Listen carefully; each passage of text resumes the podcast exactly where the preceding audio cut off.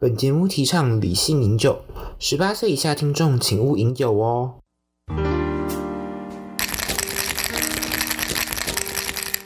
大家好，欢迎收听酒季喇叭吧的第三集，我是你们的主持人 Eddie。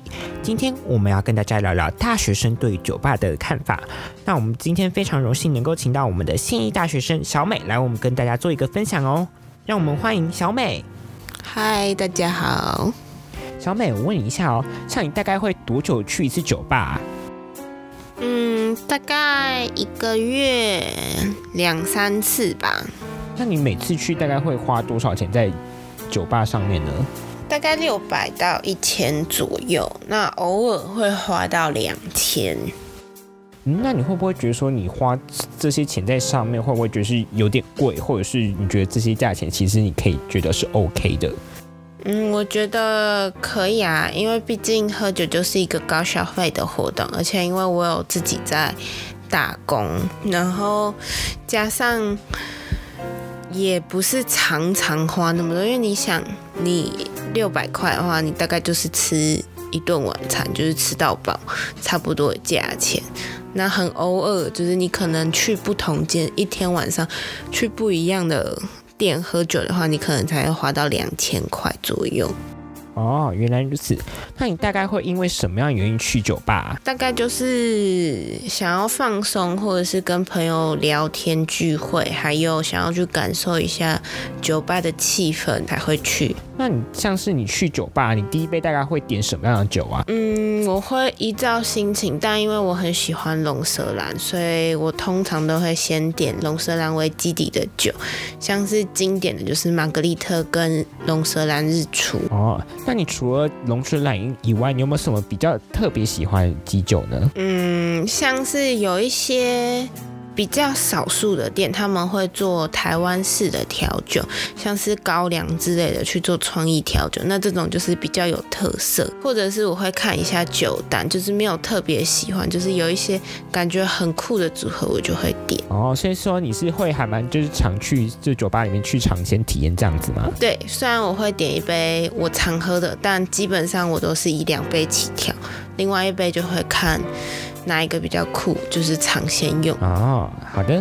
那想问一下，说你在酒吧有没有遇到什么样的特殊的体验啊？嗯，特殊的体验就是，呃，会有，但是不是那么长，因为毕竟我都是跟朋友聊天，所以就是不太会注意周遭发生什么。哦，那想问一下，说你在酒吧有没有遇到什么样特殊的人事物啊？嗯，酒吧是没有啊，但是像喝完酒，有时候朋友喝醉就会发生一些荒唐的事。像有一次，我朋友他喝醉，然后我们就是一起回宿舍的时候，他就说咻一下就到宿舍，可能那个车程大概一个小时，是蛮好笑。那那就是想问一下，那你们那个时候司机有没有什么样的反应？呃，没有哎、欸，但是我们就是拿着塑胶袋套着他的头，因为吐在计程车上的话是要付清洁费啊，那真的是还蛮困扰的呢。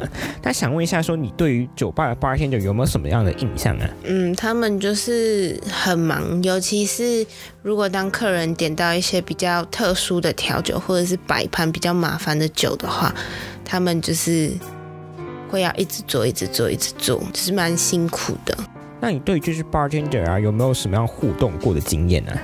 比较少，因为我通常都是跟朋友去，所以不太会坐在吧台。但是常常看到bartender都会跟吧台旁边的客人聊天。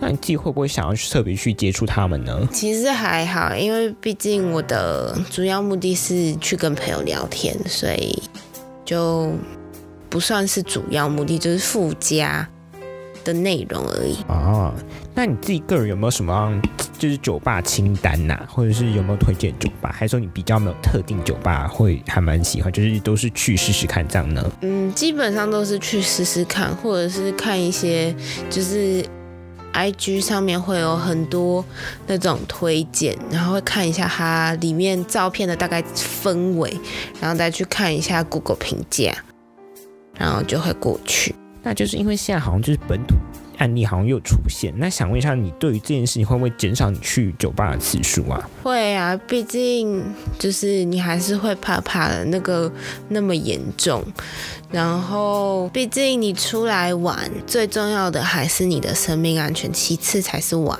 乐啊。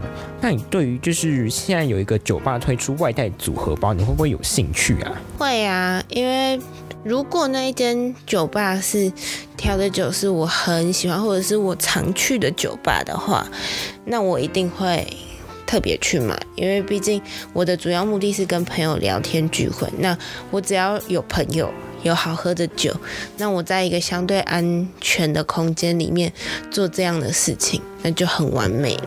好的，让我们谢谢小美的分享。不客气。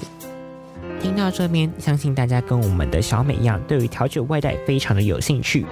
那么我们在这边跟大家稍微工商一下。我们妓院所推出的外带式调酒组合包，里面除了调酒之外呢，也有我们的妓院氛围的香氛蜡烛，以及我们的 bartender 录制的声音音档，只要透过扫描 Q R code 就能听到他们的声音哦。详细的资讯大家还可以至我们的粉专上面去查询哦。另外，我们的外带式调酒组合包也有在做抽奖活动，如果大家有兴趣的话，赶快去我们的粉丝专页参加活动吧。那么我们大家下次见喽，拜拜。